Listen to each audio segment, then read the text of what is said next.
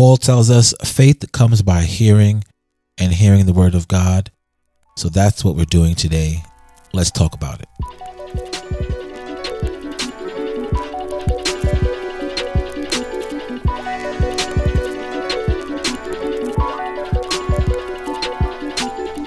Welcome to the Himfluencer Podcast. This is a podcast created to equip and empower Christ followers with this one truth. The Jesus who died to live in us also died so he can be shared by us. And if this is your first time, my name is Marcos. I will be your Uber driver today. Make sure to give me five stars. Um, today's going to be a different kind of an episode. I'm actually preparing to share somewhere tonight. And I wanted to do a different kind of episode, maybe call it a read with me episode. And I'm pretty sure this won't be the last time I do this, but I was reading uh, the Bible preparing, and I came across a part of scripture, and I saw some things that um, could relate to the topic of influencing and living a life for Jesus Christ. And the story I'm about to read, or the verses I'm about to read, come out of Daniel chapter three, from a very well-known story. Um, about the three Hebrew boys, Shadrach, Meshach, and Abednego. And and this is a great uh, account of people who wanted to live to make uh, God famous. Um, so without further ado, I'm going to jump right into it. And anytime I read my word, I, I like to pray. So I'm going to do that right now. Father, I just thank you for this time you've given to us, oh God, and the opportunity to jump into your word, oh God. I pray that your word, oh Father God, be made real, oh Father, that you give us ears to hear your word, oh God, and give us courage to live out your word, oh God. We thank you, we honor you, because there's no one like you, oh God. Change our hearts, oh Father God, make it look like yours. In Jesus' name I pray, amen. So here we go, Daniel chapter three, this is new. I'm just going to read and I'll stop when, you know, something kind of jumps out. King Nebuchadnezzar made a gold statue ninety feet tall and nine feet wide, and set it up on the plain of Dura in the province of Babylon. Then he sent messengers to the high officers, officials, governors, advisors, treasurers, magistrates, and all the provincial officials to come to the dedication of the statue he had set up. So all these officials came and stood before the statue the king had set up.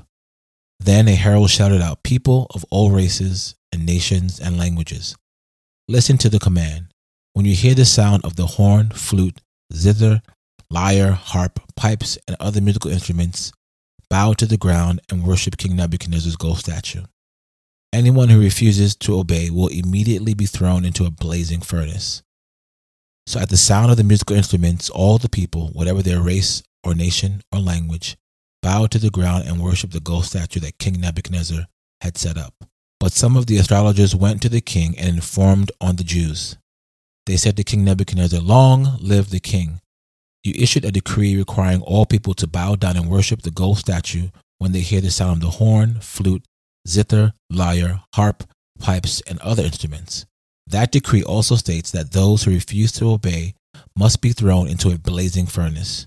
But there are some Jews, Shadrach, Meshach, and Abednego, whom you have put in charge of the province of Babylon. They pay no attention to you, your majesty. They refuse to serve your gods and do not worship the gold statue you have set up." Then Nebuchadnezzar flew into a rage and ordered that Shadrach, Meshach, and Abednego be brought before him.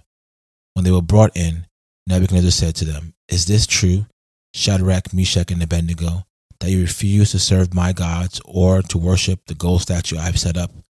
I will give you one more chance to bow down and worship the statue I have made when you hear the sound of the musical instruments." And I want to stop right here. I find it pretty awesome. Um, Uh, that they keep saying the, the boy's name, Shadrach, Meshach, Abednego, Shadrach, Meshach, Abednego, Shadrach, Meshach, Abednego.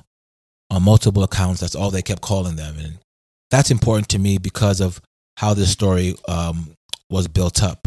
When these boys were taken from where they were, um, they had other names, and their names were changed. Shadrach was originally Hananiah, Meshach was originally Misael, and Abednego was originally Azariah. You can find that in Daniel chapter one. It made me see people will often give you a name in their heads to make you more palatable to them, to almost demean the thing that you are, to almost put you in a place where you'll be known for what I call you and not for who you are. And that's important to note. The next thing I, I see here, it's very important to see that I learned that the reward for honoring God sometimes may cost us trouble.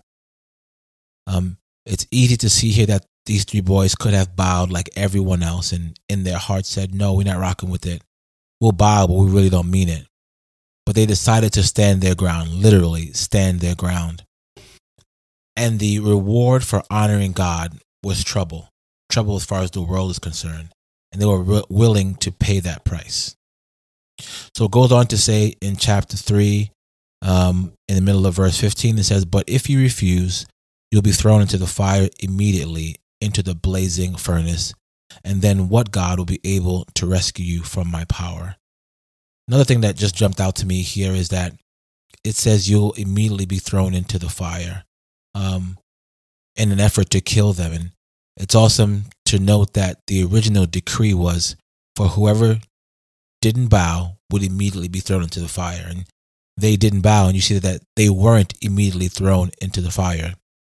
Just proving that uh, when you're doing what God wants you to do and someone wants to stop you and wants to do things to stop you, as long as you're on mission doing what God has called you to do, there is really no one who can stop you. They can try to stop you.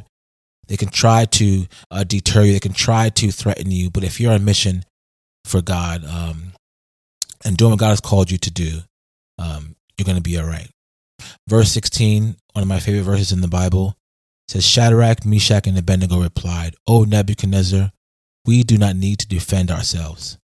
If we are thrown into the blazing furnace, the God whom we serve is able to save us. He will rescue us from your power, your majesty. But even if he doesn't, we want to make it clear to you, your majesty, that we will never serve your gods or worship the gold statue you have set up. This verse is so powerful because it's a proclamation of God's goodness by these boys. They said, God is going to save us, but even if he doesn't, we're still not going to bow down and worship your God because we're too busy worshiping our God. It's that even if praise. Verse nineteen, Nebuchadnezzar was so furious with Shadrach, Meshach, and Abednego that his face became distorted with rage. He commanded that the furnace be heated seven times hotter than usual. Then he ordered some of the strongest men in his army to bind Shadrach, Meshach, and Abednego, to throw them into the blazing furnace.